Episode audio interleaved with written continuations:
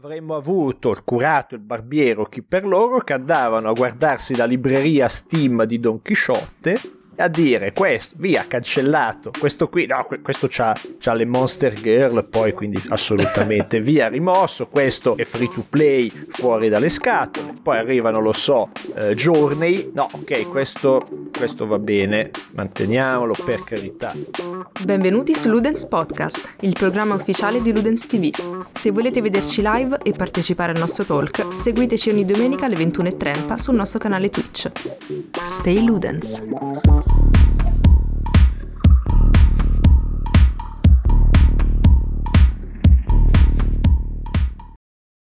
Buonasera a tutti ragazzi, ben trovati su Ludens TV. Buonasera, buonasera ragazzuoli. Come vedete c'è già qui sotto il nostro ospite d'onore. Ciao, ciao, buonasera. Signor Francesco Toniolo, come state? Come state? Come è andato questo weekend? Lo chiedo sia a, al V che al Francesco. Era, è, è, stato abbastanza corto per una settimana troppo lunga. Vabbè, quindi tipo la tua vita sì. in a nutshell proprio come, come esatto. si dovrebbe dire. Ma io bene, ho lavorato un po' di robe che avevo in ballo, quindi cioè, ma più o meno funziona sempre così, quindi tutto a posto, dai. Stai dentro la routine. Sì, sì, sì. La governi alla grande.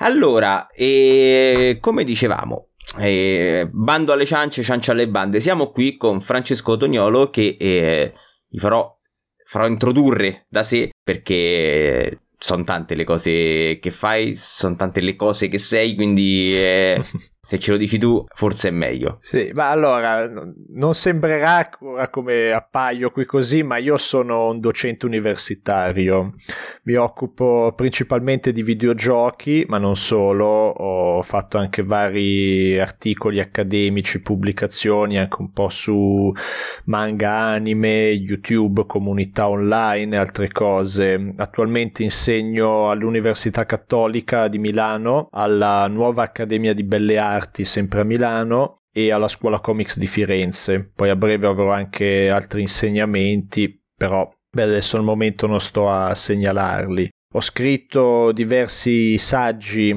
anche qui appunto più che altro sui videogiochi, però anche questo interessante affondo della manualistica scolastica che cito sempre perché io non, non vedo l'ora no, che qualcuno arrivi nelle live in chat a dire ah, accidenti ho studiato quel, quel maledetto libro che hai scritto tu, che è corrispondenze, se avete studiato un libro di antologia o epica che si chiama corrispondenze, uno degli autori sono io, per cui ho anche questa vena più letteraria no? che viene dalla mia, dalla mia laurea, dal percorso di studi, quindi Insomma, anche quando vado poi a parlare di videogiochi mi piace spesso avere questo approccio molto umanistico, comunque ibridare un po' queste cose. Ecco, di recente mi sono anche aperto il canale YouTube dove metto i miei deliri a ruota libera. Oggi ho fatto un video su una sorta di canone videoludico rispetto al canone letterario, ho parlato un'ora, quindi insomma,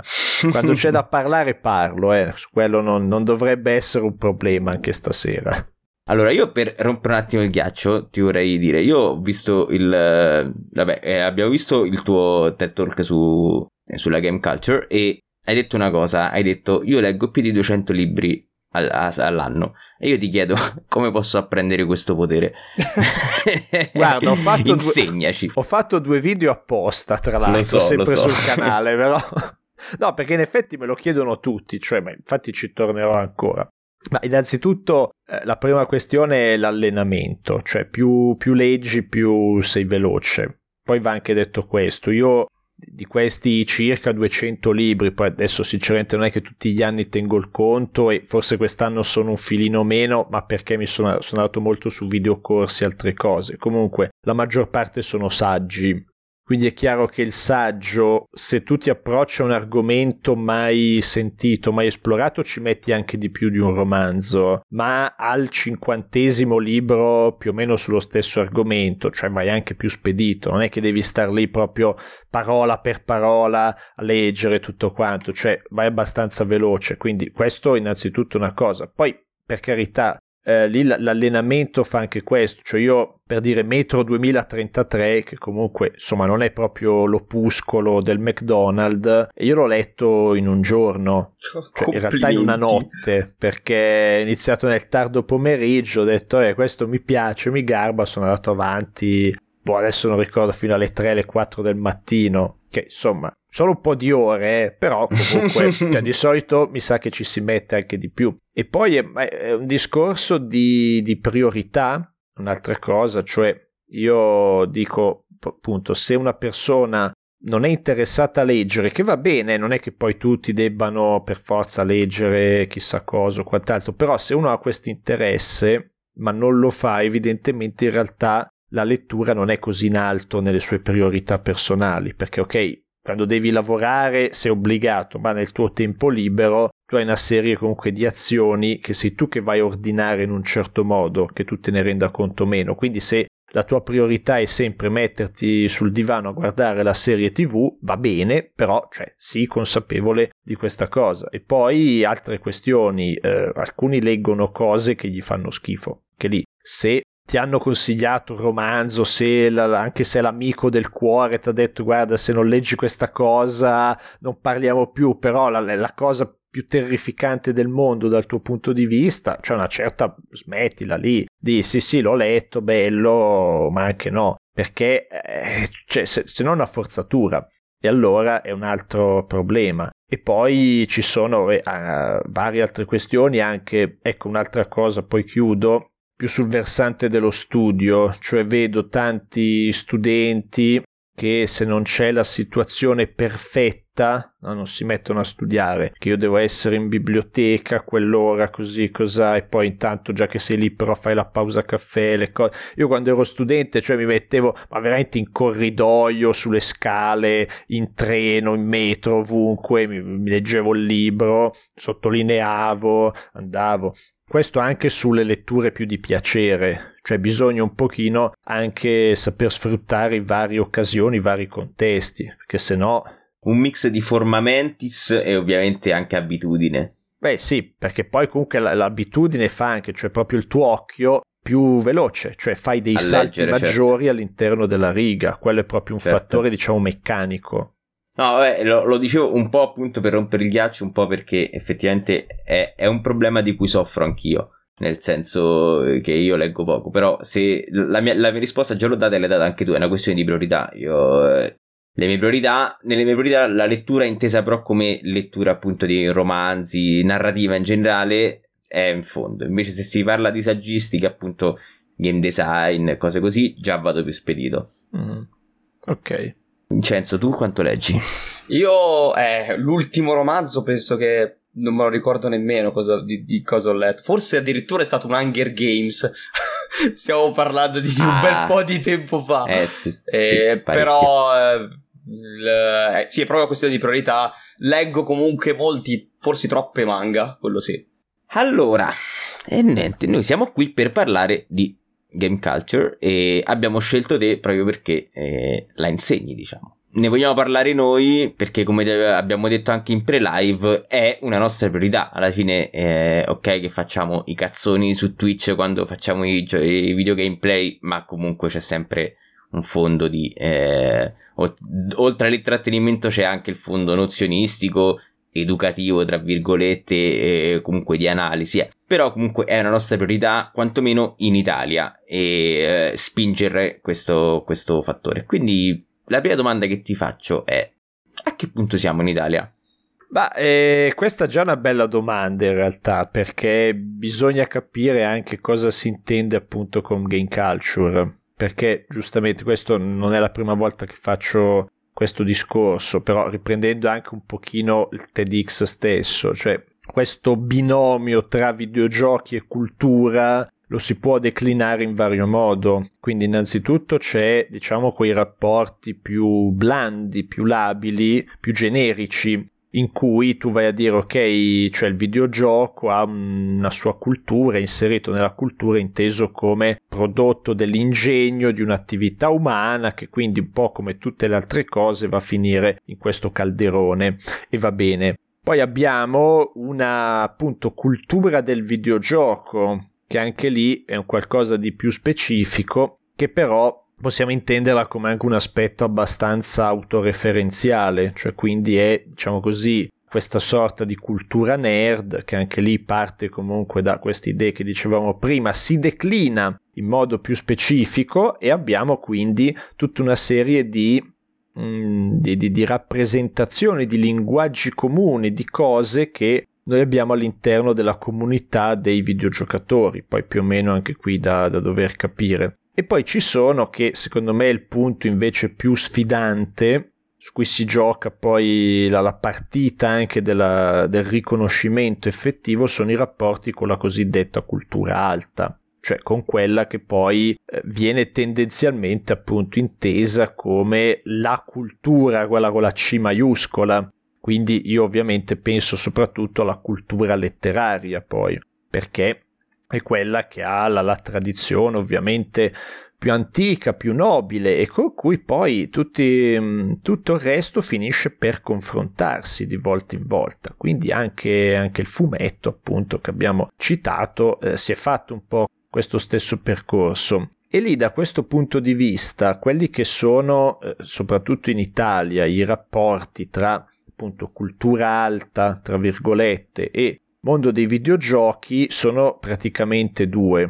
Il primo, che è quello che è stato il più frequente, direi quasi esclusivo, anzi per lungo tempo, è che semplicemente la cultura alta ignora il videogioco o si pone in aperto contrasto con esso. Questo soprattutto se andiamo a vedere gli anni passati, no? tutta quella serie di eh, sproloqui sui giornali anche sul fatto mio dio adesso arrivano i giochini e siamo rovinati perché invece una volta si giocava a biglia alla pallacorda no? e quindi poi tornati a casa i bambini leggevano che è anche vero eh? cioè poi giustamente si può riflettere anche su questo ma non in questo modo qui quindi insomma dire appunto oh, è, è, roba che non esiste, che non ci interessa, oppure è un qualcosa anche da contrastare, da evitare. Oppure quando le cose vanno un po' meglio, che è già un aspetto che mi interessa molto di più, il videogioco eh, si cerca di usarlo come veicolo, no, come tramite per portare alla cultura, diciamo così, sempre tra virgolette alta. Che è una cosa già ovviamente molto più interessante, però anche qui ha i suoi, i suoi, limiti. Mi è capitato di fare questo discorso un mesetto fa parlando di musei, rapporti tra videogiochi e musei.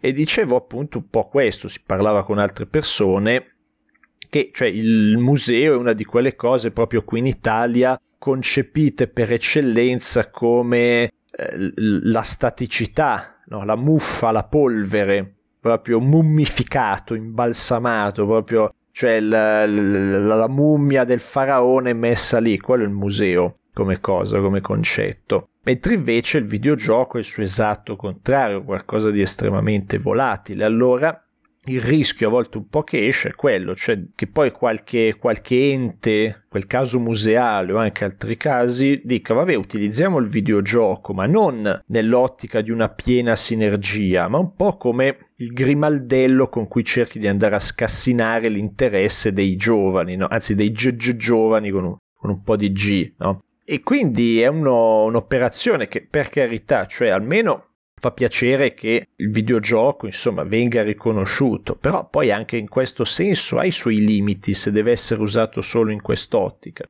Che qui faccio sempre un esempio recente ho fatto degli incontri con i licei anche con i professori dei licei su Dante e i videogiochi e abbiamo parlato anche proprio di, di, meccaniche di gioco, cioè quindi come puoi usare Dante per spiegare certe cose di level design. Quindi siamo andati anche oltre il dire sì, c'è Dante's Inferno, c'è Devil May Cry e ci sono queste cose qui. Però effettivamente quando poi una professoressa mi chiese ma quindi come possiamo usare i videogiochi per spiegare la commedia e io ho detto beh probabilmente facendo un videogioco da zero eh certo o a meno che uno non lo usi in quest'ottica che dicevo del cioè spiegare il level design e cose che però insomma è un po', un po più difficile.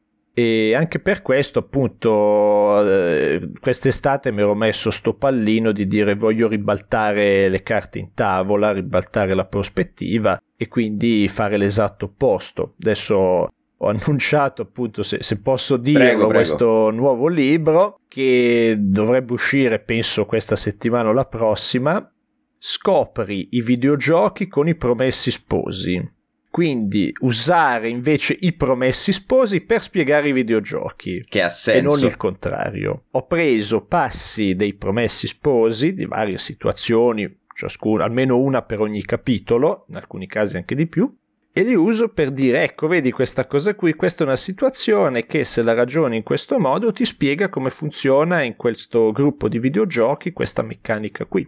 Anche per dire appunto esploriamo nuove strade, perché se no siamo sempre lì anno dopo anno che dici ok c'è l'anniversario dantesco, va bene, tutti gli articoli che sono usciti su Dante nei videogiochi, che poi il 99% erano sempre quei tre titoli che girano e rigirano, meno detto ne ho buttati dentro un po' di più, cioè ne ho cercati una cinquantina, avevo fatto un articolo accademico anch'io su questo, però cioè comunque bisogna andare un po', po' oltre, cioè quindi dire va bene in Italia poi siamo anche più indietro, però cioè, tanto più allora non cerchiamo di semplicemente recuperare l'allungo, io voglio Una anche cioè, lanciare proprio il cuore oltre l'ostacolo e, e dire andiamo, andiamo anche più là, avanti così verso il futuro. Quindi insomma da, da una parte abbiamo questa tendenza a volerlo, a voler met- coinvolgere il videogioco ma eh, come dici tu non nelle modalità più corrette quando banalmente basterebbe un po' di gamification ragionata per coinvolgere non tanto il videogioco ma proprio il gioco in sé. E poi prima hai parlato del rapporto con la cultura con la C maiuscola, no? Quindi in generale con tutte le arti. Qual è il rapporto del videogioco con le, le altre arti secondo te? E se è considerato, cioè se per te è considerato arte, se come è considerato dalle altre arti e dal resto del mondo? Ok, ma allora sul fatto che sia considerato arte o meno, direi di sì, ma lì quello è un problema anche poco, poco fruttuoso, poco interessante, cioè lì ci sono tutti quei discorsi, no? Che alla fine, cioè se ti metti a ragionare su cosa sia arte o meno, vai a fare quelle costruzioni sull'abisso, cioè cose in cui dici allora ricordo una frase, adesso non, non, ho in mente di chi, ma diceva in sostanza qualsiasi attività umana che non sia mangiare e dormire è, è arte. E poi in realtà uno dice, beh, però anche, non so, YouTube anch'io, sulle 40 Kinder fette al latte, in un certo senso una perform- era una performance artistica, no? quindi poi in realtà puoi anche ampliare ulteriormente queste cose. Per cui, cioè, da quel punto di vista lo vedo poco proficuo ecco, ragionare su questo, semmai si può and- provare a definire cosa sia la game art, che anche lì abbiamo, che poi non sono definizioni mie, ci ragionavano Matteo Bittanti, Domenico Quarante e altri, cioè quindi la game art, cioè quella con la maiuscola e la minuscola anche lì, che in un caso è semplicemente diciamo tutta la, la produzione artistica che precede un videogioco, quindi concept art e tutto e dall'altro sono le opere d'arte invece create a partire dai videogiochi, quindi tutta una serie di operazioni artistiche, poi lì troviamo la, la game photography, i machinima, eh, anche opere più tradizionali, c'è proprio anche il quadro magari ispirato a Doom, per dire cose così come c'era per esempio Neoludica Game Art Gallery che portavano anche sempre alla Games Week ad altre fiere queste mostre quindi ecco, da, da, questo punto di vista direi che la questione è questa. Poi sui rapporti con le altre arti, sicuramente per cominciare il videogioco ha ovviamente attinto molto a tutte le arti precedenti, a tutte le forme espressive, ma questo è anche qui non è che ci stupisca, cioè è, è naturale. Il processo di, esatto, il processo di rimediazione in cui comunque le nuove forme mediali, espressive, artistiche vanno appunto a rimediare, quindi a incorporare e trasformare forme precedenti. È chiaro poi che questo avvenga in modo diverso, per cui la, la, la scrittura è andata a integrarlo in un certo modo, però può capitare in qualche situazione particolare che anche il collage, per esempio, cioè questa forma artistico-creativa molto particolare, in qualche esempio specifico abbia avuto una rimediazione all'interno dei videogiochi, penso a Grim Fandango, per esempio. Quindi sicuramente appunto il, il videogioco, anche proprio per questa sua ricchezza, questa sua multimedialità, chiaramente è andato a prendere un po' tutto, perché puoi avere allora appunto eh, musica, audiovisivo tradizionale, scrittura, eh, tutta una serie di, di cose che sono radunate al suo interno.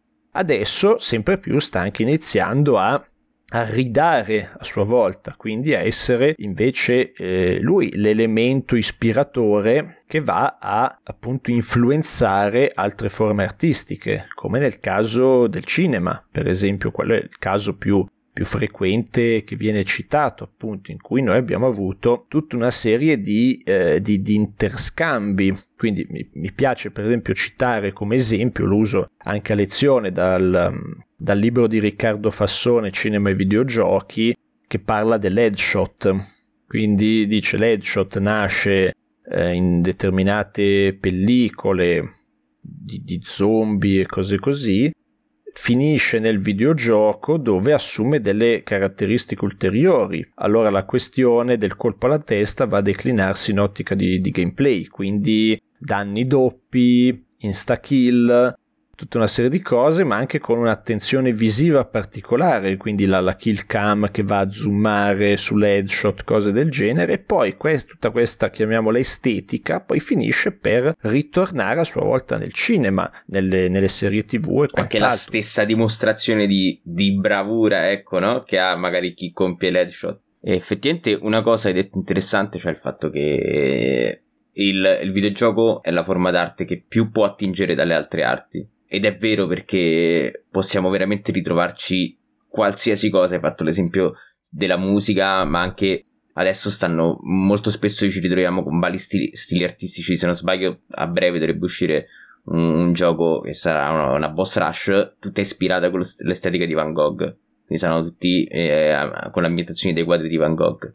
Buonasera Arcadia Caffè, il videogioco è nato proprio contaminato, è vero, e forse è anche il suo punto di forza essere nato così, tra virgolette, in ritardo rispetto alle altre arti e quindi essere, da una parte ha dovuto correre per raggiungerle e poi proprio per, per, per come è costruito è, può fare qualsiasi cosa, quindi c'ha un potenziale che le altre arti sia per, forse mh, per limiti tecnici, ma anche per limiti proprio legati al, al fatto che ci sono delle, delle, visioni un po' più marcate su cosa si può e non si può fare in quella determinata arte, ti impediscono di, di fantasticare o di stravolgere, anche se ci sono ovviamente dei casi, sempre. Beh, ma comunque anche probabilmente eh, la comodità che ha il videogioco di essere attivo rispetto alla passività comunque del cinema che comunque per al 90% delle volte hai la visione del regista che te la mette in quel modo lì. Il videogioco alla fine spesso può capitare che un'esperienza non è mai uguale, cioè se io gioco videogioco non avrò mai la stessa esperienza di un'altra persona,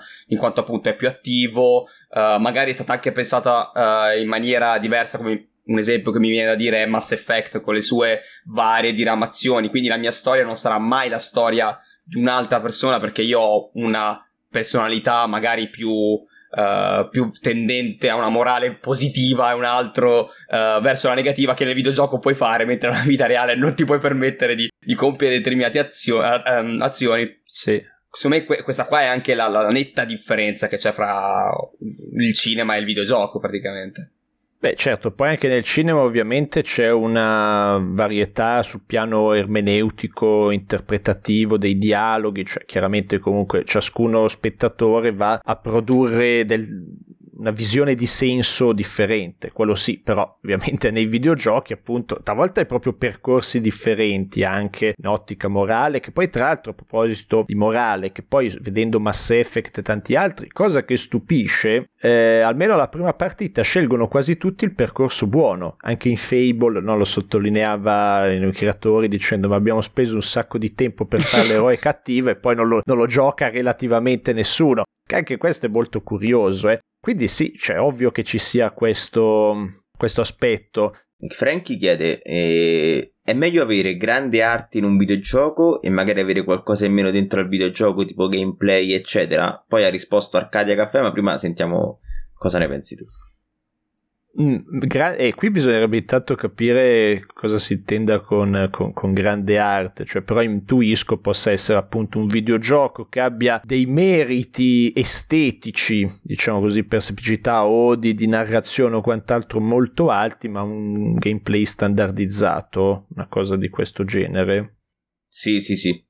Ma dipende in realtà, cioè eh, a me interesserebbe molto, però mi interesserebbe anche il caso contrario, cioè io mh, mm, faccio un po' fatica a vederlo in questa in quest'ottica perché è, è un po' come dire, ehm, cioè se un film sia meglio con appunto la, la, grande regia ma gli attori scarsi piuttosto che un'altra cosa, cioè ovviamente quando si trova la, la totalità è meglio. Detto questo, se il, questo ipotetico gioco che stiamo facendo finta di immaginarci avesse un gameplay, una, una meccanica di gioco che non è eh, particolarmente dannosa, nociva, Beh, allora sì, a me personalmente interesserebbe di più vedere un videogioco su, non so, eh, un adattamento bello, figo, divertente, interessante di qualche bel classico della letteratura, per esempio, che magari poi sul piano del gameplay è abbastanza standard. Io quel gioco in uscita su Pinocchio, io sono molto incuriosito, per esempio, le,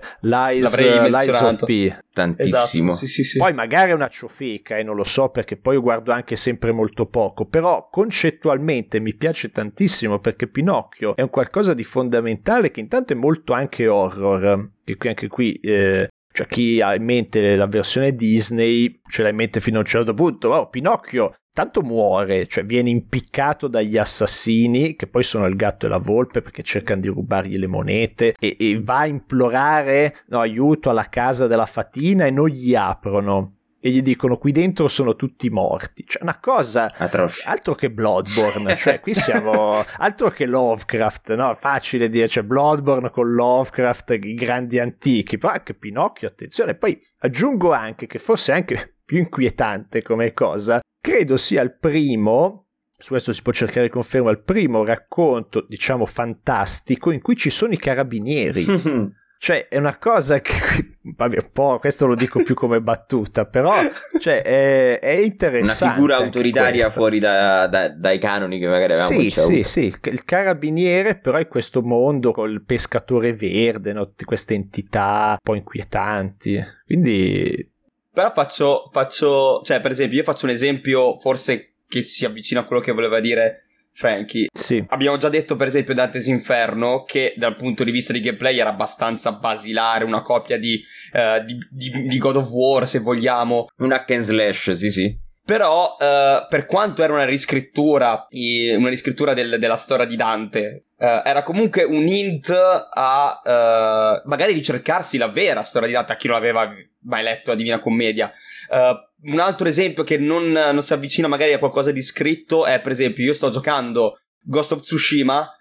che come gameplay, anche quello è l'open world più classico possibile, immaginabile, però c'è tutta quell'atmosfera del Giappone, quella cultura giapponese che una volta che ho spento io mi vado anche a ricercare uh, che cos'è l'aiku, um, quanto eff- effettivamente uh, tenevano uh, alle volpi che erano un simbolo di, di, di, di santità. E sono cose che comunque dialogano al giocatore, che è ovvio che deve saltare l'ostacolo, deve andare un po' oltre a, il, gioco pure crudo, però secondo me sono cose molto, mo- molto belle da vivere perché appunto ti danno quel qualcosa in più che poi tu puoi scegliere di approfondire da solo. Però ti danno già quei suggerimenti, dicono guarda, uh, noi abbiamo messo questa cosina qua in mezzo a mille cose che hai già visto, dacci un occhio perché potrebbe darti un, su- un suggerimento di cultura, ecco. No, semplicemente che poi giustamente adesso uno ragiona in termini ipotetici. Qui ricordo comunque un, uh, una frase, adesso no, non ricordo anche qui l'autore perché poi cioè, sono anche un po' cotto stasera, che era di un, uh, una persona comunque che lavorava nella scrittura dei videogiochi, che nel suo manuale diceva sì, comunque, cioè questa cosa qui è la glassa della torta, cioè quindi magari poi la parte che ti attira di più, è quella proprio che ti fa anche dire sì, que- quest- compro questa, sì. questa qui è la torta, però cioè, poi bisogna vedere cosa c'è sotto. Mm-hmm. Quindi, se dopo c'hai eh, il dolce all'interno, che eh, Iginio Massari ti direbbe: Vabbè, non è il più buono del mondo, però al taglio eh, si taglia bene tutte quelle cose che dice. Vabbè, bene così, cioè è fatto comunque. Se, se dentro ci sono i vermi e cade a pezzi, quindi se hai un gameplay totalmente rotto è chiaro che problemi ci siano, quindi bisogna anche capire cioè quanto bilanciamo quanto? queste due cose ovviamente, perché un conto è dire non hai la meccanica di gioco più originale della Terra, però ti funziona bene, allora poi si gioca sull'aspetto appunto più, più di impatto e anche lì dipende, cioè eh, non lo so, io faccio l'esempio di, dei giochi che, che amo di più da sempre, Diablo 2. Diablo 2 ha un'atmosfera che per me è meravigliosa, cioè a me piace proprio tantissimo quel, quel dark fantasy lì, quei video tra un atto e l'altro, la prima volta che li ho visti ero estasiato, la, la tomba di Tal Rasha, ma anche solo quando all'inizio muoiono tutti e c'è questo Marius che segue poi quello che è Diablo e dice andiamo verso est sempre cioè, con questa, questa tormenta di, di, neve. Cioè senza quello chiaro che non sarebbe per me la stessa cosa Diablo però ha anche una meccanica di gioco che mi fa comunque dire tutte le volte dopo anni cavoli ci voglio rigiocare adesso che è uscita la versione Resurrected l'ho preso per Nintendo Switch che è ingiocabile praticamente però la soddisfazione di mettersi sul treno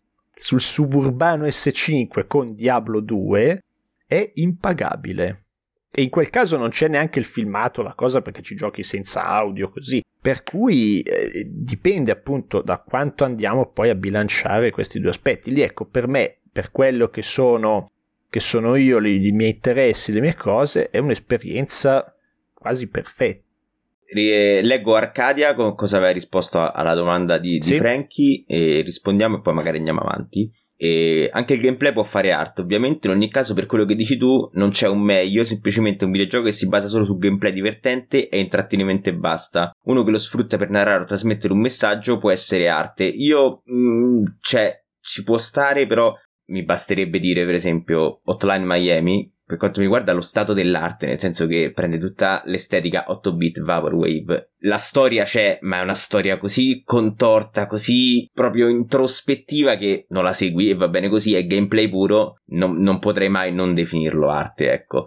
Sì, sì, sono d'accordo. Poi tra l'altro aggiungo, attenzione, adesso qui lo, cioè, siamo anche un po' al cazzeggio, diciamo, però attenzione anche a mettere fin troppe distinzioni, cioè perché alla fine eh, se no il rischio è un po' sempre quello, come dire, di, di, dover giocare sulla difensiva, cioè di dover poi dire, questo soprattutto quando siamo appunto in contesti dove si parla con l'esterno, diciamo, del mondo videoludico, cioè dire, no ma guarda che, eh, che ci sono anche i giochi artistici, eh, guarda che non è che c'è solo GTA, Call of Duty, così. Eh, ma allora torniamo, torniamo alla biblioteca di Don Chisciotte, con il curato e il barbiere che si mettono lì libro per libro a dire questo via bruciato, peccaminoso, colpevole, questo no lo preserviamo. E allora dico se oggi Don Chisciotte, no, il buon Cervantes, l'avesse scritto oggi, ambientato nella contemporaneità, avremmo avuto il curato il barbiere chi per loro che andavano a guardarsi la libreria Steam di Don Chisciotte a dire questo, via, cancellato, questo qui, no, questo c'ha c'ha le Monster Girl, poi quindi assolutamente via rimosso, questo è free to play fuori dalle scatole, poi arrivano, lo so, eh, Journey, no, ok, questo, questo va bene, manteniamolo per carità. Per cui, cioè, mm, effettivamente, ma un po' succede anche a me, soprattutto in passato, mi veniva da dover giocare in questo modo sulla difensiva, ma anche perché, cioè, parli con persone proprio a cui devi cercare di far capire proprio anche solo che esista questa cosa qui, cioè che appunto eh, il videogioco non sono solo le, le corse con le minicar, le sparatorie, queste ovvio cose. che se devi convincere un esterno, magari prendi degli esempi, però ovvio che se stiamo tra persone all'interno non è, non è sbagliato fare queste distinzioni perché non, non, ha, non ha, senso. Eh. Si, si, rischia di fare un po' quello che sta succedendo col cinema negli ultimi anni, ovvero i film Marvel non sono cinema, mentre il cinema deve essere altro, che è sbagliata secondo me come concezione perché i film di, uh, di, di, di, Disney Marvel, perché adesso sotto Disney, uh, hanno la stessa valenza di un film d'autore di Woody Allen, è ovvio che magari a una persona può arrivare una cosa più che un'altra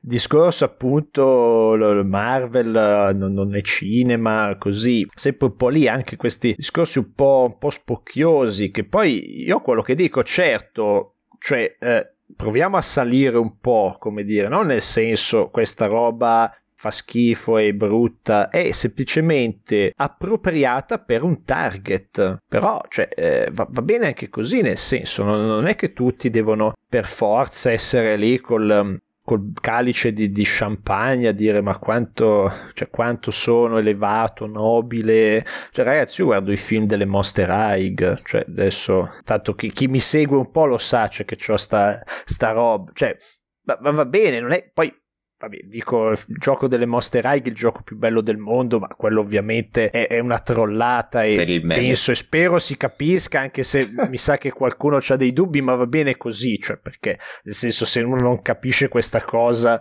peggio per lui. Però, cioè, eh, sono prodotti assolutamente dignitosi per quello che è il loro target, che ovviamente non sono io, però, cioè, caspita, mi immagino fossi la, la bambina di eh, 7 anni, 8, quello che è, guarda questa cosa, magari mi, mi piacciono anche un po' i mostriciattoli così, ma è la cosa più bella del mondo. È sempre un discorso di target e destinazione di quel prodotto culturale. Assolutamente. Ok, tu Rubio hai qualche domanda carica? Sì, abbiamo inquadrato più o meno il concetto di, ga- di, game culture, abbiamo capito qual è la situazione nel mondo e in Italia. Ovviamente il videogioco per evolversi ha bisogno sì di una, eh, di una base appunto di persone che la fruiscano e che la riconoscono come in certo modo, ma ha anche bisogno di un'industria. L'industria in Italia del videogioco sta prendendo piede molto lentamente, ma personalmente non, non penso che sia ancora abbastanza abbiamo Ubisoft Milano, abbiamo come si chiamano quelli che fanno Milestone. Eh, sì, scusami, Milestone, eh, stavo a dire eh, simile come parola. No, anche perché più o meno i nomi grossi eh, sì, cioè, alla fine sì, sono esatto. quelli, Ubisoft Milestone, i V Production che comunque adesso con Haunted Space stanno facendo un progetto abbastanza Milestone che fa giochi di macchine, adesso c'è eh, poi c'è Kunos ovviamente e ieri, ho, ieri ho, ho, avuto il piacere di fare lezione con il technical director di eh, Jamma Games che in questo momento si sta occupando di Project Galileo che è sempre ritornando al fatto di arte, cultura e pro promozione. Ci sono molte... Gli Invader Studios. Gli Invader Studios. Studios. Sì, ci sono... Invader Studios. Sì, Studios. Sì, ci, so, ci, sono un sacco di, di, aziende indie. Qua vicino a casa mia c'è Stormina Teacup che sono molto bravi. Sì, Però sì, secondo me non siamo, non siamo ancora arrivati cioè, stiamo, stiamo solamente grattando la superficie. No, certo, ma basta vedere i dati numerici. Esatto. Cioè, sul 2020, diciamoli velocemente, eh, il mercato italiano vale 2,2 miliardi, però di quanto, tra l'altro la maggior parte di questi 2,2 miliardi sono lato software, esatto. però vai a vedere quanto di, di, questa cifra arriva agli studi italiani, 90 milioni, quindi è, è un pezzettino, è proprio la fettina di questa cosa.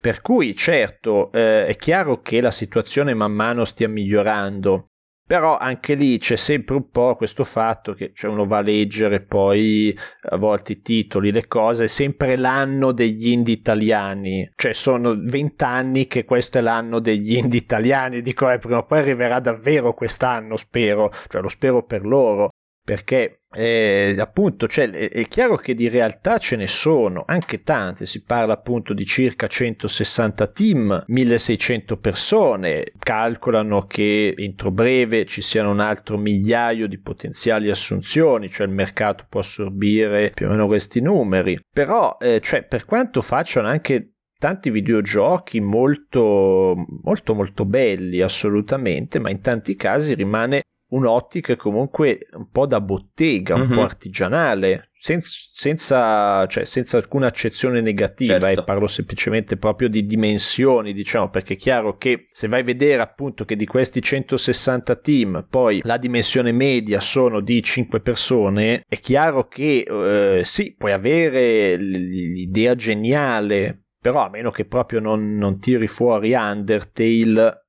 insomma, puoi fare degli ottimi videogiochi molto interessanti, ma comunque che rimangono ancorati a dei numeri comunque ristretti, ecco. E lì ci sono ovviamente varie problematiche di, di, di, aiuti statali, altre cose, cioè è chiaro che su quello il cinema sia molto più facilitato. Cioè, adesso ok, qualcosina inizia a muoversi anche sul, sul lato videoludico, però eh, di nuovo non deve essere il ehm, lo squillo di trombe, dire evviva siamo arrivati, deve essere il dire cioè, questo è il primo passettino, però bisogna anche lì sul versante istituzionale che vengano fatti dei passi ulteriori, perché se si vuole dire appunto questo, questo mercato vale tanto, quindi se ci investi soldi è facile anche che ti diano un ritorno interessante, però qualcuno deve aprire possibilità appunto di, di, fondi, di investimenti, di cose di questo genere, se no si torna sempre lì al solito problema che ok uno fa tutto il possibile anche di più ma eh, si trova in una condizione svantaggiata. Può essere eh, una motivazione per cui mancano eh, agevolazioni, incentivi, mettiamola un po' eh, su qualsiasi piano. Un problema anche eh, di generazione, cioè il fatto che mi viene a pensare che chi è adesso ad un livello che potrebbe prendere decisioni non dialoga ancora con questo tipo di medium, cioè siamo ancora vecchi. E quindi per i vecchi il videogioco è ancora una cosa, un giocattolo, è ancora qualcosa di non importante, qualcosa che non vale la pena uh, guardare. Potrebbe essere questo motivo e se sì, ci potrebbe essere magari un miglioramento col cambio generazionale che si spera si abbia a certi vertici. Ma quello sicuramente, poi adesso diciamolo in termini un po' più brutali, io credo che ci siano anche, diciamo così, logiche di potere. Cioè, comunque il fatto che chiaramente finanziare certi settori piuttosto che altri, fare certe cose piuttosto che altri non sono mai delle scelte totalmente neutrali, ecco. Quindi senza arrivare a discorsi mafiosi o chissà cosa, ma anche semplicemente di dire, cioè, non, non era quello il senso, però di dire anche semplicemente appunto vado per tutta una serie di ragioni a cioè coscientemente a privilegiare un certo, un certo settore piuttosto che un altro. Alla fine la, la coperta è corta, quindi delle scelte devono essere fatte e, eh, lì ci sono anche ovviamente appunto consuetudini, cose del passato, cioè se hai sempre finanziato una certa cosa diventa difficile a un certo punto dire no, adesso non ti do più un soldo, li do a quegli altri. Poi, tornando sempre al fattore di game culture, è un, un serpente che si morde la coda perché meno c'è cultura da questo punto di vista, meno arriva ai vertici, meno i vertici si prendono la briga di pensare, no? Ok, forse ne vale la pena. Però se ci sono riusciti eh, paesi come per esempio la Polonia, che non è proprio il paese più progressista che abbiamo in Europa, ecco, non vedo perché l'Italia non dovrebbe riuscirci a suo modo, ecco, quindi qual- qual- quale potrebbe essere la soluzione? Beh, lì è quella appunto di man mano mettersi a diffondere appunto, diciamo così, non tanto la cultura poi del videogioco per forza di cose, ma una consapevolezza su eh, cosa sia questa roba qui, cioè cosa sia questo mondo, perché poi non, lo, non ne faccio neanche un discorso generazionale, perché a me è capitato di trovare eh, professori sessantenni che ti dicono guarda io non so assolutamente di cosa mi stai parlando però mi interessa molto capisco che o c'è del valore, valore esatto. eh, che c'è del valore economico che già insomma non è una cosa scontata che venga riconosciuto e anche culturale con tutto poi il discorso che dicevamo prima e magari poi trovi studenti che non gliene frega assolutamente nulla cioè quindi, eh, appunto, non è per forza di cose di dire i boomer eh, una volta che c'è il ricambio generazionale. Sì, probabilmente sì, ma semplicemente perché comunque è chiaro che più vai su fattore statistico, i millennial, poi gli Z, eccetera, hai più, più, più persone nerd, cioè in generale. Adesso è anche cool, no, su tante cose essere il nerd, almeno su Star Wars, Marvel, queste cose qui assolutamente, cioè anzi se non, se, se non ti piace Star Wars sei, sei, un poraccio, cioè meno che non vai proprio nel, nel, nella nicchia dei, eh, non, non, lo so, dei letterati leggendari di quarto livello, però cioè nel senso se vai in un contesto normale così.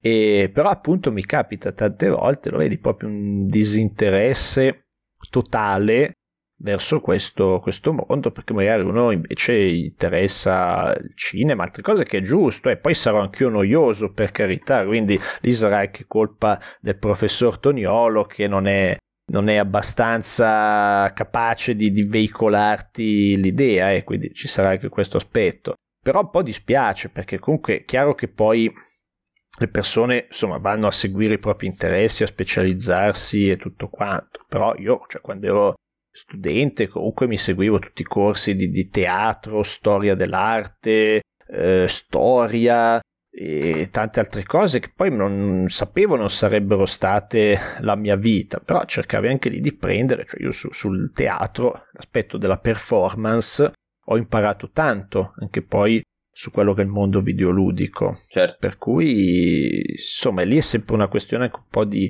di attitudine personale, quindi ecco non, non, ne faccio neanche tanto una questione generazionale se non semplicemente nell'ottica ok dei grandi numeri che quindi è chiaro che più vai avanti più, più troverai persone che giocano ai videogiochi. Eh, siamo indietro e da una parte è normale perché non è nato qui, però c'è anche proprio eh, un meccanismo di, di, promozione di start-up, di nascita di, di, di aziende, di industrie un po' più piccole che manca in Italia e che se nel cinema oggi è possibile perché siamo rodati, per il videogioco ancora è una realtà eh, quasi, quasi immaginaria. Sì, ma poi appunto ripeto, cioè non è che sia di nuovo solo il problema dei videogiochi. Certo, esatto. Attenzione anche a vedere comunque in modo eccessivo il videogioco come la Cenerentola, no? che lì ha, a raschiare la cenere nel camino e ci sono le sorellastre che vanno al ballo, cioè sì, magari ci vanno anche al ballo, ma comunque ci vanno con le scarpe rotte e l'abito bucato, un po' pure loro, per cui... Tornando al discorso dell'industria, no? Che poi prima parlavamo in pre-live della, della Milan Games Week. E non ci sono stato, lo premetto, però ho letto vari pareri. Poi, diciamo, quella è anche uno specchio dello stato dell'industria in Italia.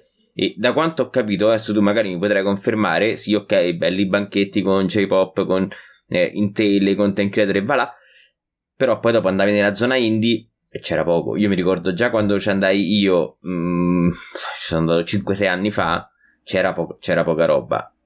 Quest'anno com'era la situazione?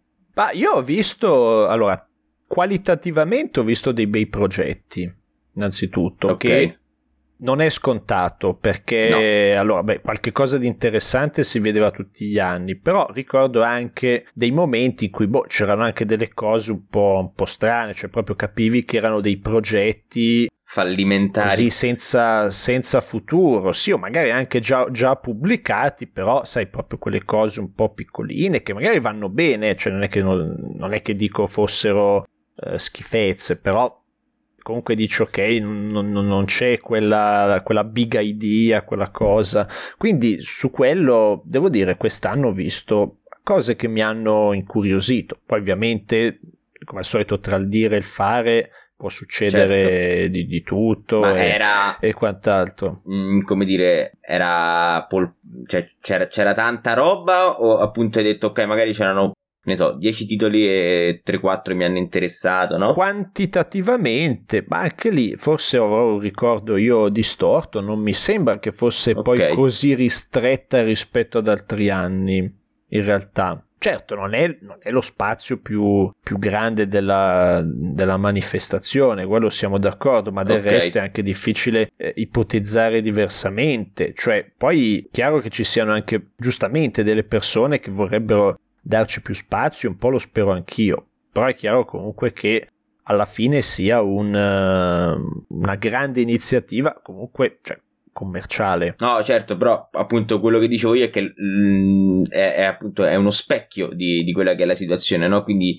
l'Italia è un paese dove sì, ci sono molti casi indipendenti che fanno dei, dei prodotti spesso, talvolta anche di qualità, però se tu vai alla, alla Milan Games Week che che è un, diciamo, un evento importante del, in Italia del, del medium, magari ti aspetteresti qualcosa di più. Se vai nel corrispettivo di un altro paese che magari è più avanti da questo punto di vista, magari troveresti qualcosa di più, solo questo. Io mi ricordo all'epoca vidi un sacco di monnezza l'unica roba che mi ricordo fu un Milan Noir che era la versione eh, di Hotline Miami basata su Milano Naviglio, no? Sì. Bello, sì, sì. Eh, sì, quest'anno appunto cioè, mi, mi, sembrava un po' più un po' più interessante nella media io non credo che siamo cioè siamo ben lontani dal, dal sogno però non credo che siamo così messi male nel senso eh, adesso parlando con varia gente varie persone durante i corsi mi hanno dato una, una fotografia abbastanza cioè, accettabile. Nel senso, io prima di iniziare adesso il corso che sto facendo in game programming ho detto, vabbè, finito, me ne devo andare all'estero perché qua non c'è futuro. Invece, a,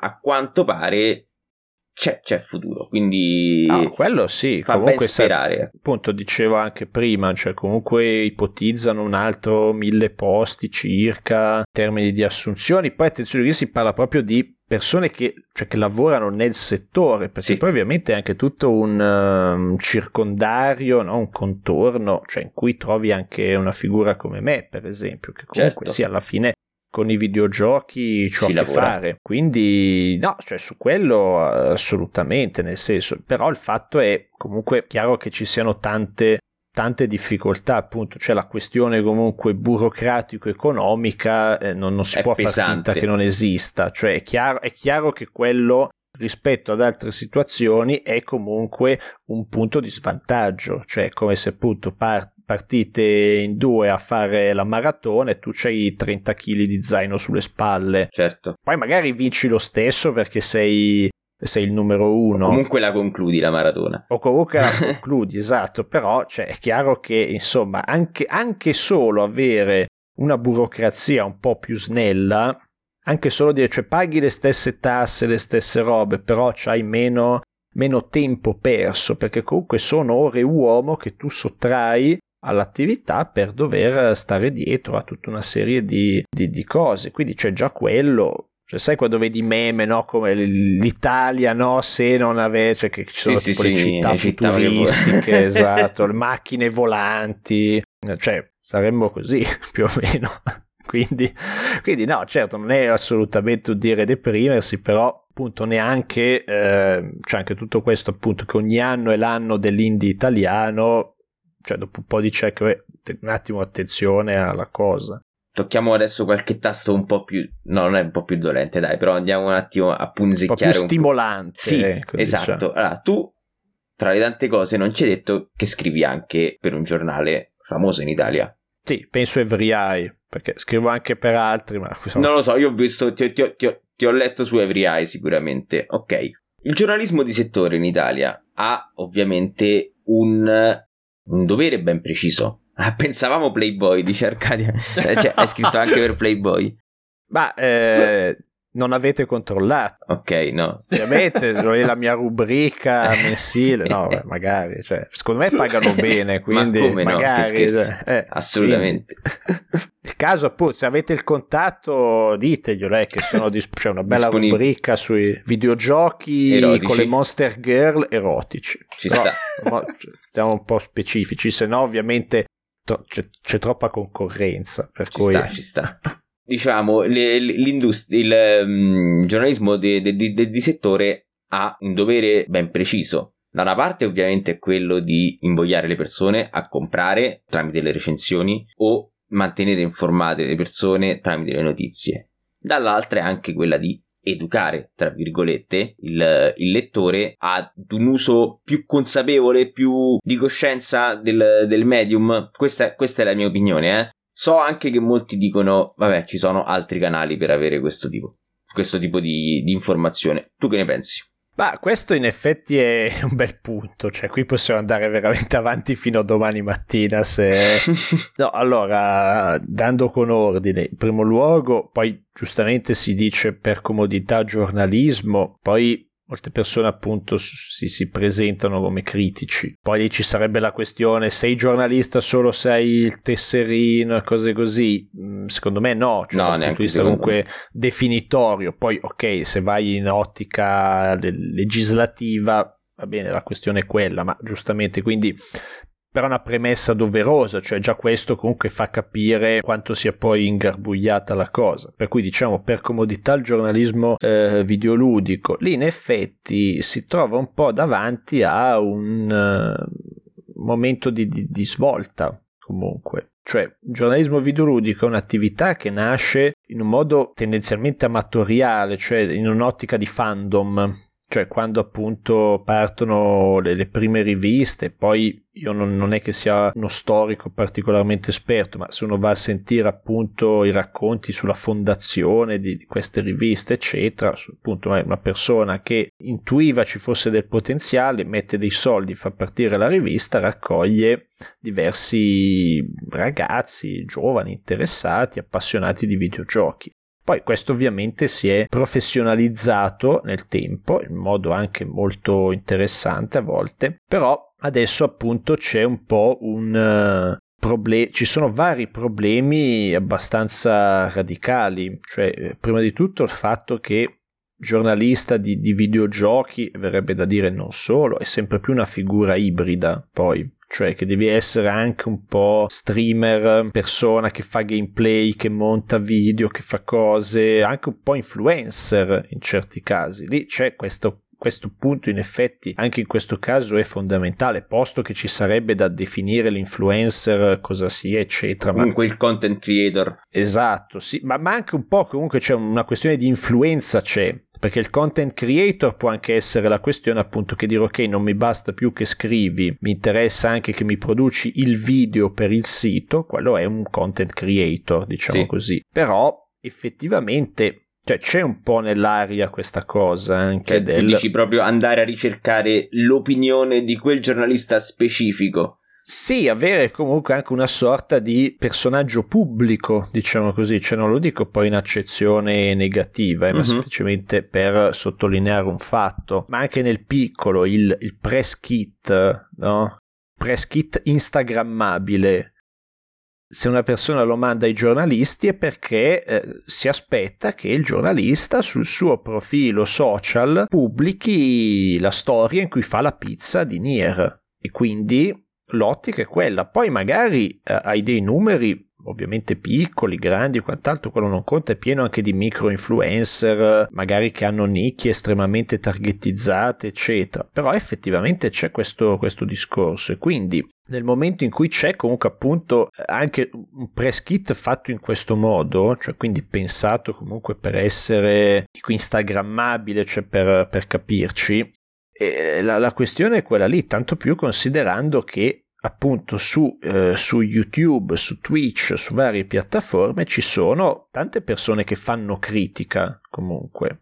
E lì allora diventa tanto più un po' labile a volte il confine anche dall'altra parte. Se tu dici appunto, ok, il giornalista in senso stretto è la persona col tesserino e tanti di questi giornalisti poi in realtà si definiscono critici videoludici, almeno in certi contesti, allora qual è l'effettiva distinzione rispetto a una persona che appunto per esempio su YouTube fa dei video di analisi fa delle video recensioni sul suo canale? Questo vuol dire che su alc- almeno su alcune situazioni diventa un po', un po ibrida la cosa. Quindi eh, certo l'attività di, di critica di recensione la, la si trova anche in queste, in queste, situazioni qui. Poi magari sono, diciamo così, gli influencer stessi a dire io non sto facendo una recensione, sto facendo un'altra cosa, opinio- la mia opinione, ma lì è anche un discorso magari di, di posizionamento, diciamo. Però poi nella sostanza quello è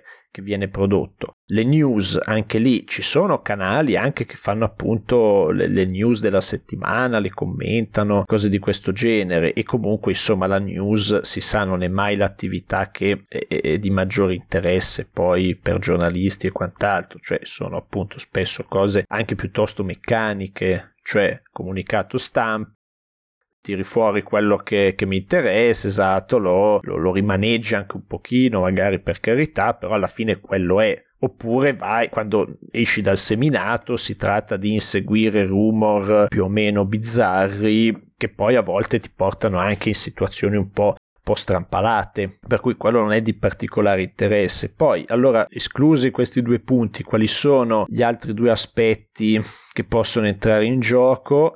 Uno è la critica in senso più accademico, più tradizionale, che però è un discorso che deve essere fatto in un modo strutturato, in una certa maniera, che mal si sposa anche con eh, questa dinamica cronofagica poi del, della pubblicazione di contenuti costante. Perché ripeto, cioè le riviste accademiche, eh, tu puoi fare un articolo che ti esce tra un anno. Certo. Clint Hawking di- diceva nel suo nel suo, diciamo, nel suo saggio, neanche saggio perché è piccolissimo, il suo articolo su risonanza ludonarrativa in Bioshock diceva che il giornalista che fa la recensione non deve essere per forza un addetto ai lavori, mentre chi fa critica deve essere o un professionista o addirittura un designer o uno sviluppatore proprio perché deve va a, a scavare un po' più a fondo di quello che, che magari fa un giornalista, no? In realtà dipende, cioè dipende eh. da su cosa stai facendo critica.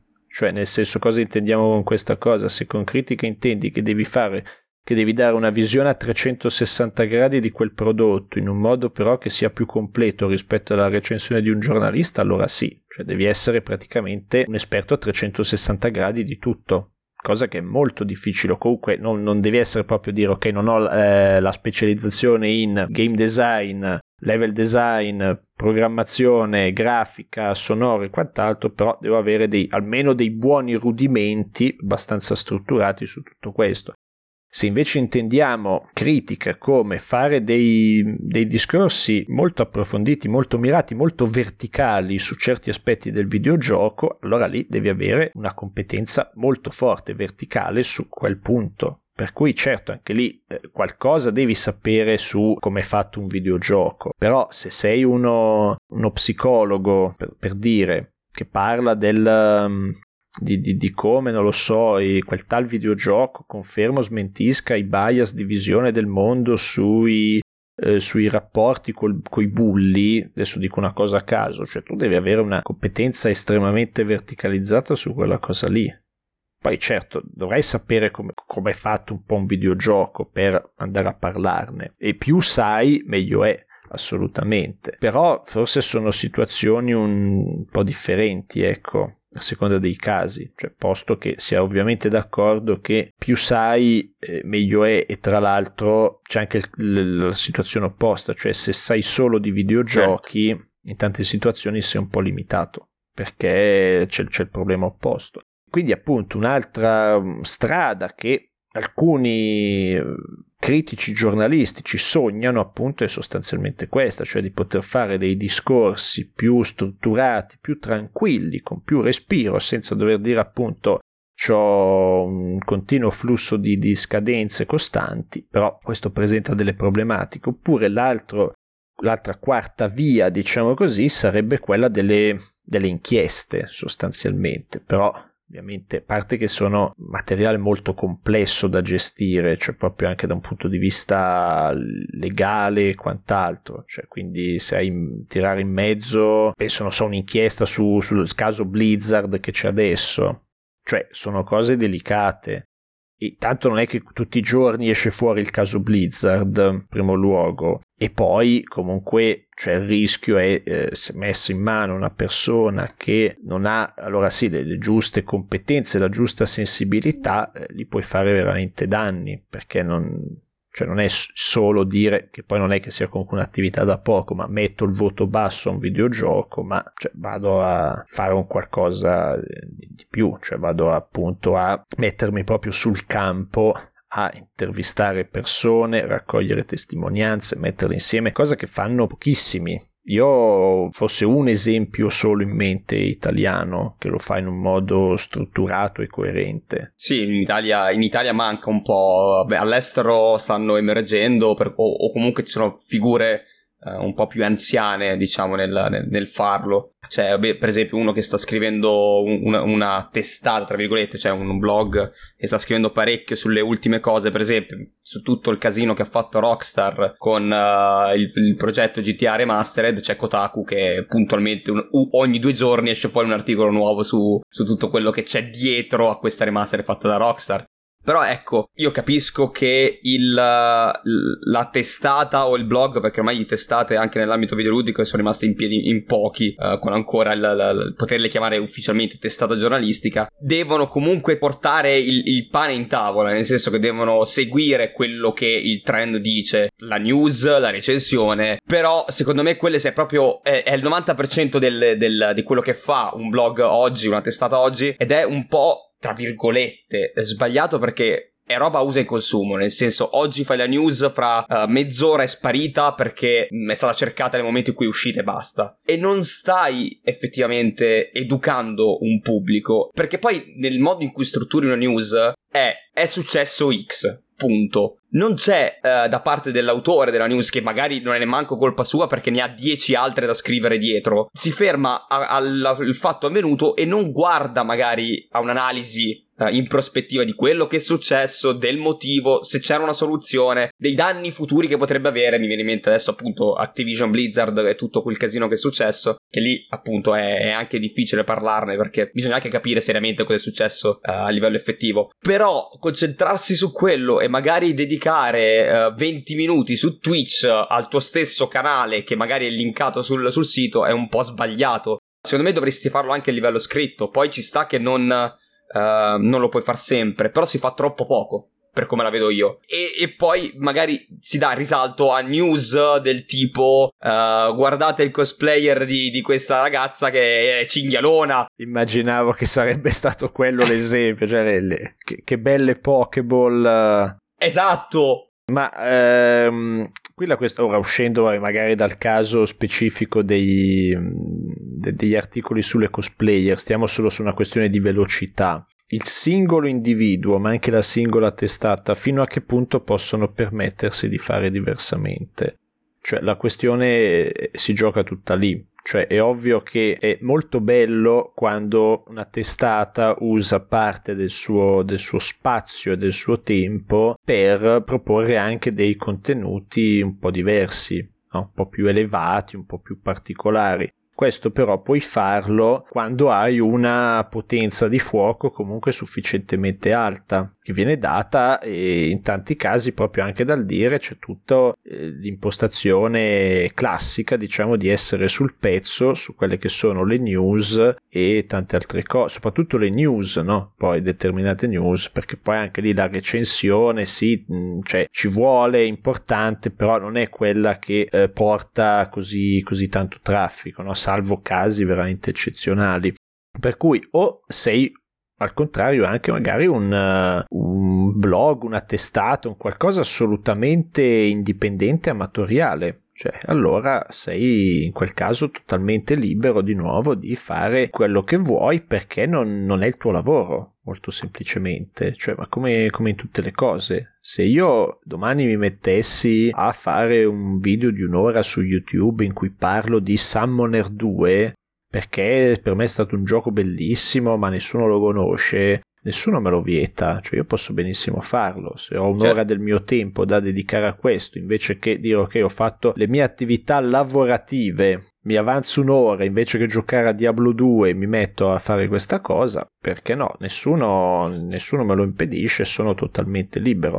Diverso il discorso è se io dicessi devo monetizzare da un'attività di questo genere e anzi quella è la mia magari fonte primaria di guadagno allora è chiaro che bisogna dire eh, se, sia, se, sia, fattibile, che poi non vuol dire per forza dover fare sempre solo cose ab- abominevoli, atroci, però bisogna comunque produrre un qualcosa che sia in linea con quelle che sono le aspettative del mercato, del target. E se purtroppo eh, al momento funziona che devi buttare fuori notizie a rotta di collo e recensioni fatte in un certo modo entro una certa data perché sennò poi esci dal flusso, quello è, è certo che è un problema fondamentale.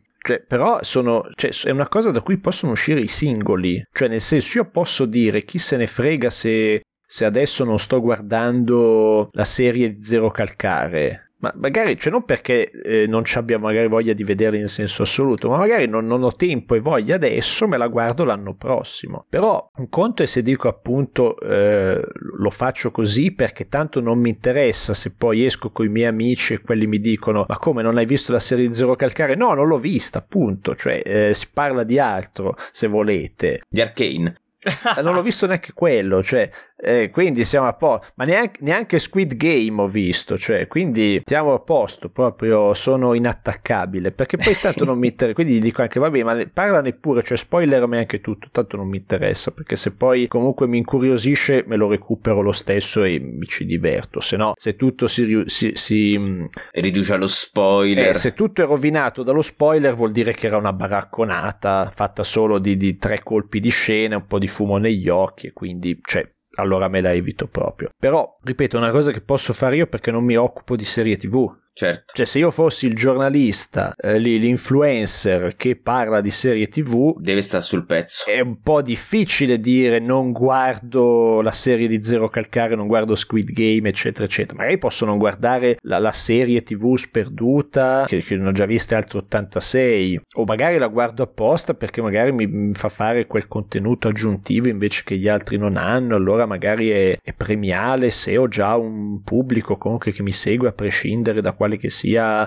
eh, la serie specifica, però non puoi non parlare di della serie di Zero Calcare in quel caso. Cioè, quindi effettivamente, cioè io sono assolutamente d'accordo su quello che si dice, però deve essere anche qualcosa ovviamente di commisurato a quelle che sono eh, le logiche che, di mercato. Esatto, quello che è il proprio lavoro, cioè perché se quello è il proprio lavoro ed è strutturato in questo modo, si possono certo trovare margini di manovra, si possono fare le cose in un modo un po' diverso, ma se, eh, se i tuoi poi 100 competitor fanno l'opposto e tu sei lì come appunto l'ultimo giapponese a fare diversamente, è un po' difficile purtroppo che le cose. Quindi puoi dire, magari non faccio l'articolo sulla cosplayer con, con le Pokéball, però la, la, news devi farla in quel momento, in quel formato, in quell'ottica, in linea di massima. Però mi viene in mente, per esempio, una testata come Polygon, che è famosa, però se ne sbatte di queste logiche.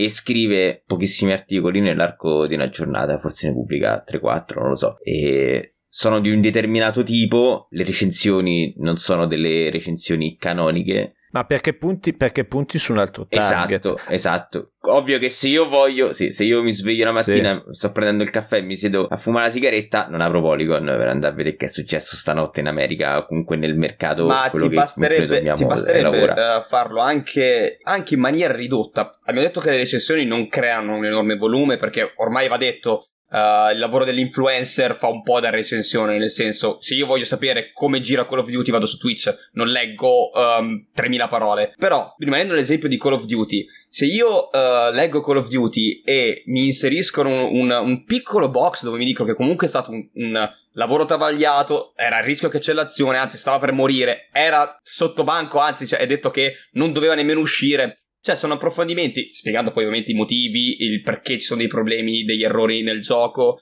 dove si vede la fretta, perché io l'ho, l'ho giocato e si vede che volevano fare e non hanno potuto. E, e, ti limiti a dire, la trama è così, il sonoro è così, la grafica è così. Boom, 7.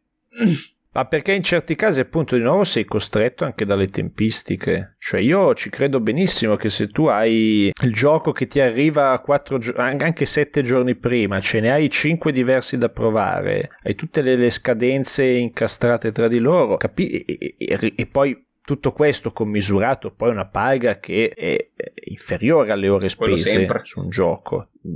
Quindi, cioè, quindi anche di nuovo perlomeno comprensibile. Trovo invece interessante il discorso che si faceva appunto su, su Polygon, cioè eh, lì poi si, molti dicono eh, grazie però a una realtà internazionale raggiunge tutto il mondo, quello assolutamente sì, quindi ovviamente è un bacino più ampio, però in realtà potenzialmente una cosa così anche in Italia potrebbe funzionare, ma con un grandissimo ma, eh, dovrebbe avere un modello diverso di monetizzazione. Tipo Patreon, cose così. Sì, una tale capacità poi qualitativa che allora invogli un gruppo ristretto di persone a spendere una cifra un po' più elevata per avere tutti i mesi, tutte le settimane, quello che è, dei contenuti di alta qualità. Il problema qual è? Che spesso, allora devono, cioè, però devono essere veramente di qualità, cioè non, allora a quel punto non basta il boxettino in più. Chiaro. Cioè, perché poi il problema è anche quello che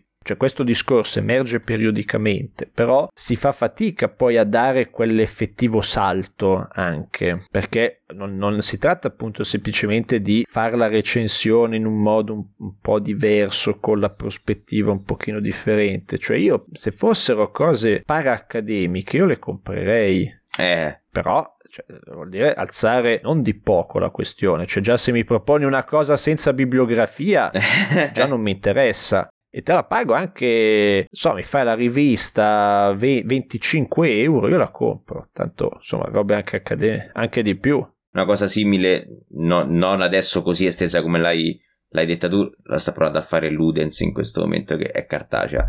Sì, sì, che tra l'altro ce l'ho, ce l'ho Ludens, conosco, però quello potrebbe essere il punto di partenza, ma non, nella mia, almeno nella mia ottica personale non è, non è il punto di arrivo per un, para-accademico, è stata la parola para-accademico. Quindi effettivamente sono due rami diversi, cioè nel senso da una parte si parla di giornalismo, da una parte si parla di accademia, cioè nel senso si possono intersecare, possono, possono comunicare fra di loro in che modo, no?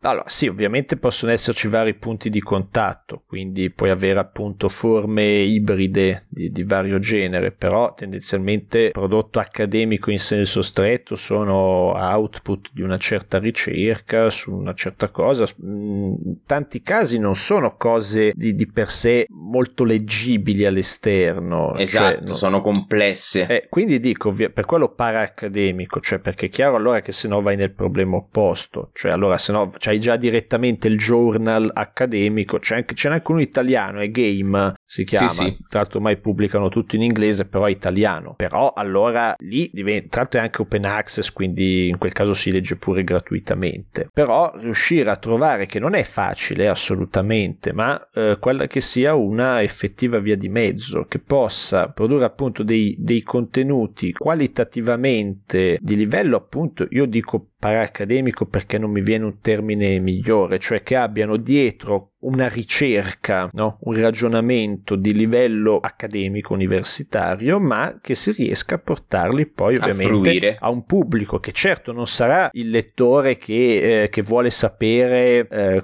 quanti fucili ci saranno nel nuovo Call of Duty o se o, o le, po- le Pokéball, le esatto, anche le Pokéball della cosplayer e queste cose qui. È chiaro che non sarà quello, sarà pubblico numericamente molto molto ristretto. Certo. Però se appunto una persona, un team, una persona fosse in grado di fare questa cosa, cioè di affermarsi in quell'ottica, quindi di dire ti sto proponendo un prodotto che vale questa cifra, allora ce la farebbe, ma del resto alcuni influencer riescono a fare questo, non proponendo magari necessariamente prodotti di critica in senso, nel senso che li stiamo discutendo noi, ma è quello che si va a fare assolutamente, cioè lì è una questione di appunto valore percepito. Poi in quel caso su, su ampi numeri, però anche lì, cioè, tanti influencer poi hanno comunque una, una nicchia ristretta di top donatori, cose del genere, che sono disposti appunto a fare il, il Patreon di livello massimo, queste cose qui. Certo. Perché percepiscono un valore quello che poi magari a volte cioè, sono anche non so il video eh, adesso faccio un esempio a caso cioè il video ad hoc che magari è una cosa poi stile Sabaku per dire no? Eh,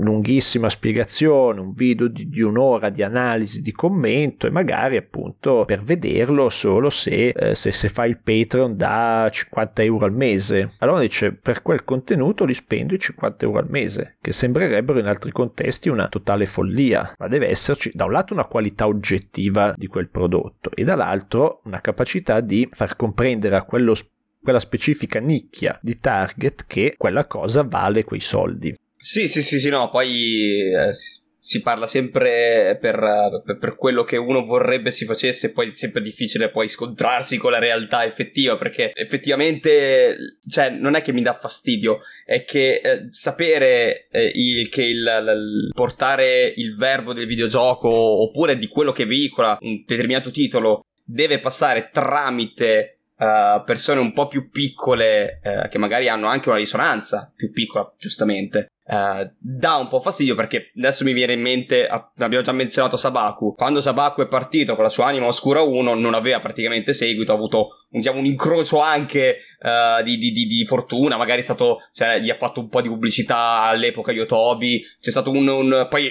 per carità il suo prodotto era di altissima qualità con l'anima oscura 1, quindi ah, non, ha, non, non, gli è stato regalato nulla, però magari per un Sabaku che ce la fa ce ne sono altri 10 dello stesso livello che potrebbero fare lo stesso lavoro e non raggiungerlo quando magari invece ci sono vetrine del tipo, adesso le menziono un po' tutte, uh, Every Eye, Multiplayer, Spazio Games, che potrebbero tentare di po- fare, quel, fare, quel, passo in più perché hanno la potenza mediatica, fare uno sforzo in più da quel punto di vista e magari si accontentano della news, della recensione o comunque di quella di quell'editoriale ogni tanto che comunque muove il sito ripeto, questo premesso che so che comunque il, il pane in tavola va portato, eh, assolutamente. Ma poi comunque cioè, queste cose vengono anche fatte. Cioè, io quando scrivo su Every Eye, comunque, che non è che lo faccio tutti i giorni, cioè, ho fatto quattro articoli sui quattro lord di, di Resident Evil Village, per esempio, con citazioni bibliografiche e quant'altro, erano tutti di belli lunghetti, molto a fondo su specifici personaggi, quindi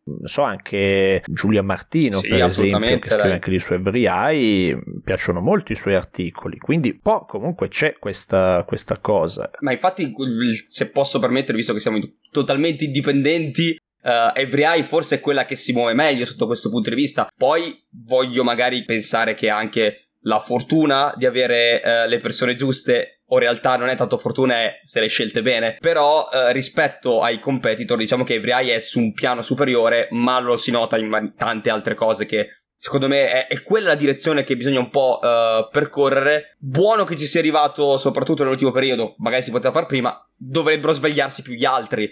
Che appunto uh, le news riferite alle cosplayer sono il loro, il loro articolo di punta, diciamo, che dovrebbero un po' cambiare target, ecco. Sì.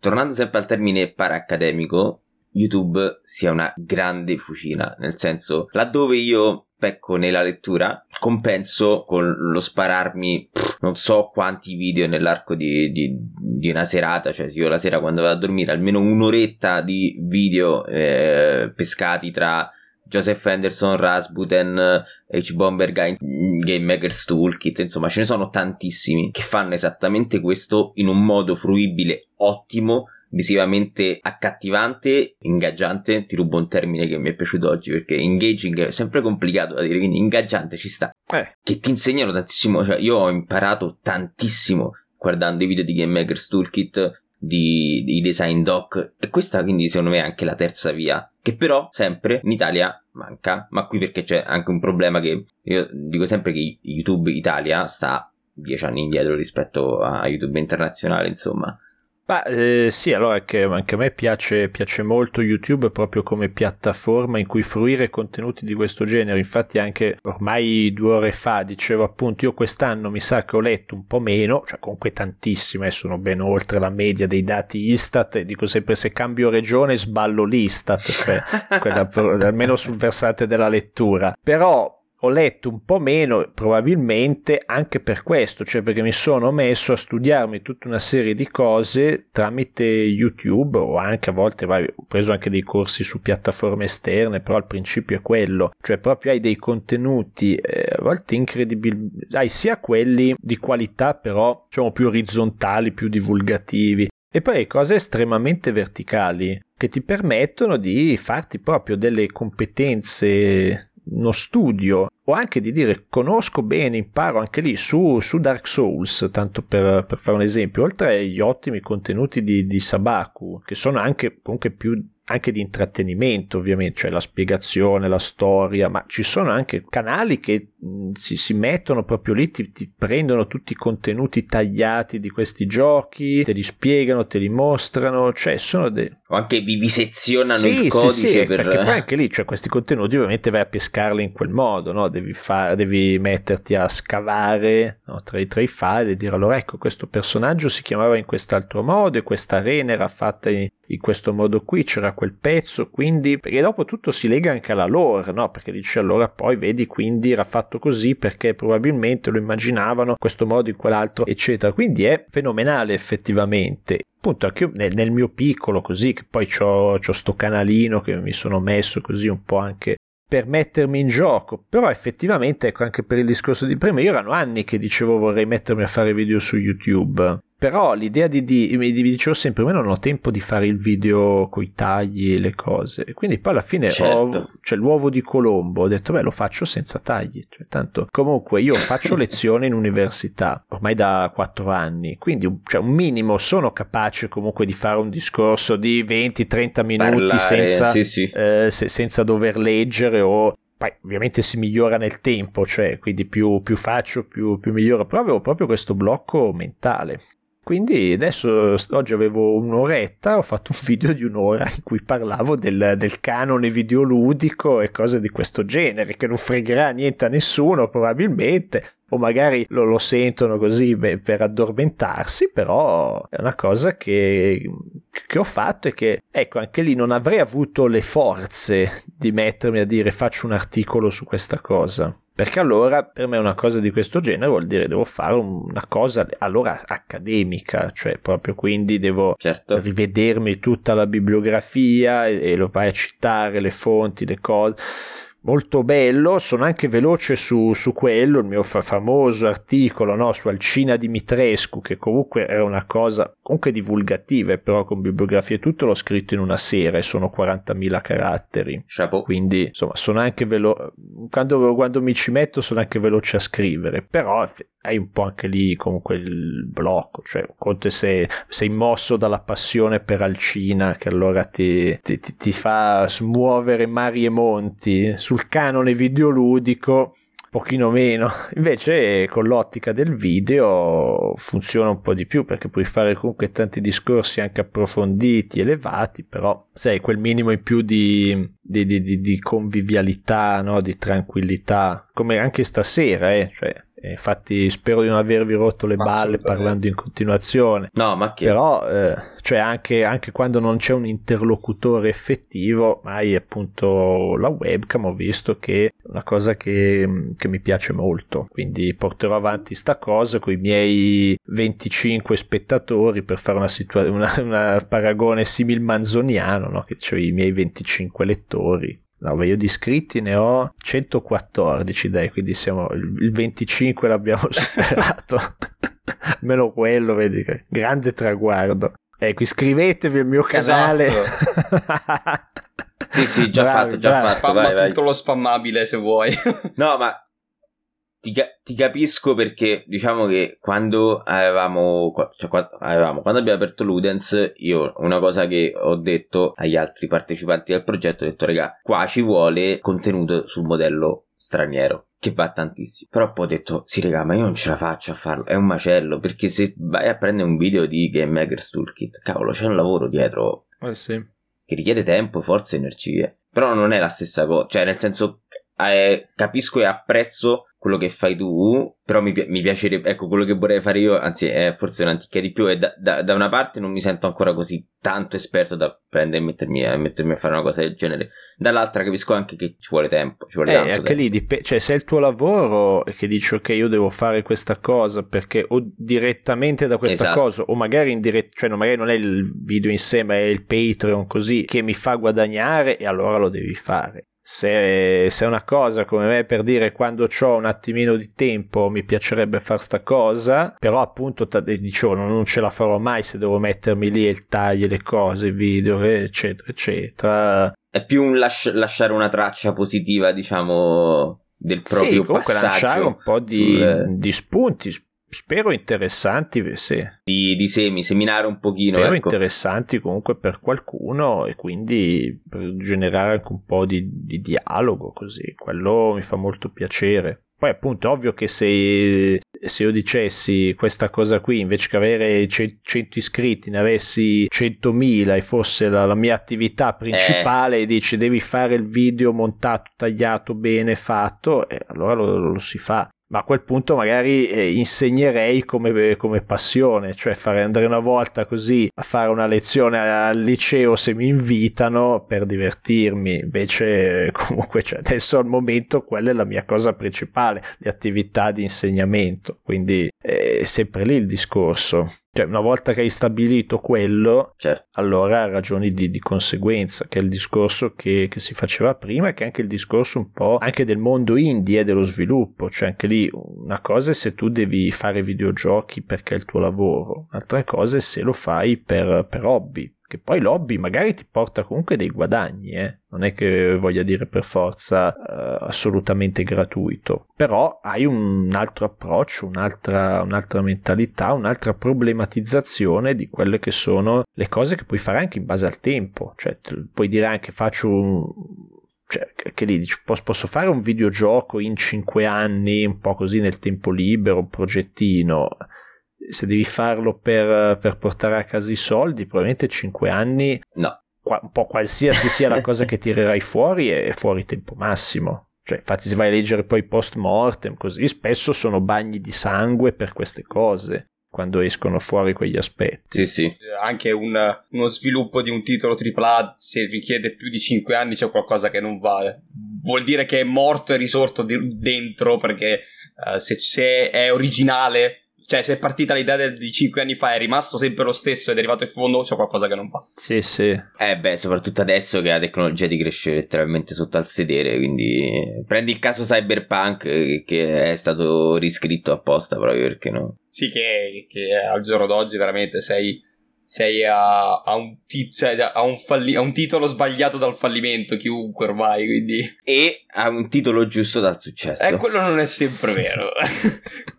no, no, no, no, però è più probabile la prima, certo, però, però comunque è vero. Cioè, per dire, sta, stava, stava, morendo Remedy eh, con Control se gli fosse uscito male. Poi è arrivata Epic che ha detto, vabbè, picchiati sti soldi e ti, ti foraggiamo noi. Quindi, appunto, tanto più se uno dice invece, cioè, io ho un altro lavoro, faccio altre cose, faccio un gioco, ovviamente che sia cioè, gestibile, quindi nel, nel tempo libero lo porto avanti.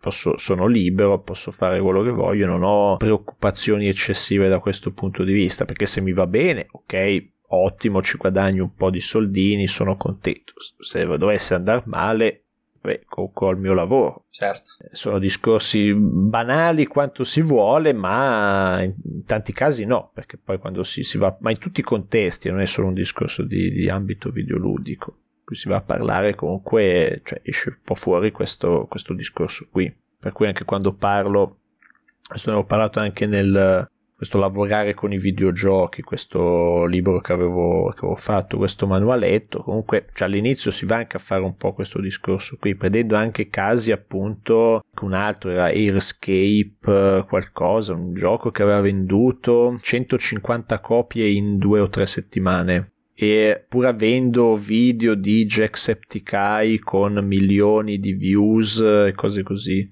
quindi appunto dici, cioè, attenzione che esistono anche questi casi e cioè, se, se, questa, se una cosa di questo genere è legata al dire, cioè questa è l'attività che ti fa pagare le bollette, è una cosa. Se dici, vabbè, era il mio, il mio hobby, è andato male. O comunque anche una sfida con se stessi. Sì, poi ovviamente con tutto il dispiacere del mondo, con tutto il fastidio del mondo, però comunque caschi in piedi. Bene, quindi insomma ragazzi se vi stufate di guardare i video su Ludens TV switchate su Francesco Tognolo e troverete pane per i video lunghi li potete usare per addormentarvi la sera proprio. Guarda, io lo faccio con Barbero e lo stimo tantissimo quindi se succederà anche con te ritieni bene, bene. stimato altrettanto. Eh, speriamo, speriamo, dai. No, qualcosa ho visto ovviamente, però eh, sì, eh, gli ultimi ho letto il post mortem, non mi ricordo hai fatto un post mortem con cui io ti ho scoperto quando ci fu la, la diatriba di Mottura Hollow Knight mm, e ho mm. letto il tuo articolo. Da lì ti ho aggiunto, ti ho seguito e qual- qualcosa ho letto, insomma, figo, complimenti perché diciamo, sono queste qua le personalità che eh, in Italia contribuiscono alla game culture in, in, per come la vogliamo intendere noi, ecco, come l'abbiamo intesa questa sera. Giustamente, appunto, cerchiamo di far crescere appunto la, la discorsività in un modo un po' più elevato. Come dico sempre, in questi casi, Paolo Maiora Canamus, quarta ecloga di Virgilio. Sicelides muse, Paulo Maiora Canamus, non omnes juvent arbus teumilesque mirice, mi pare fosse però cioè cantiamo cose un po' più elevate perché non a tutti giovano gli arbusti e le umili tamerici. Quindi non a tutti giovano le pokeball delle cosplayer e le cinghialone. Mamma mia. Poesia pure sì sì no eh, poesia dai, pure, ce, lo auguriamo eh. ce, lo, ce lo auguriamo. Forse oggi l'avrebbe scritta così. Allora Vincenzo tu vuoi aggiungere altro? no guarda io direi che possiamo andare anche in chiusura. Uh, ti faccio una domanda così proprio di Uh, un po' come il defaticante uh, dopo, dopo, un allenamento o dopo una mangiata, dipende a seconda dei punti di vista. Ok. Hai parlato di Resident Evil Village?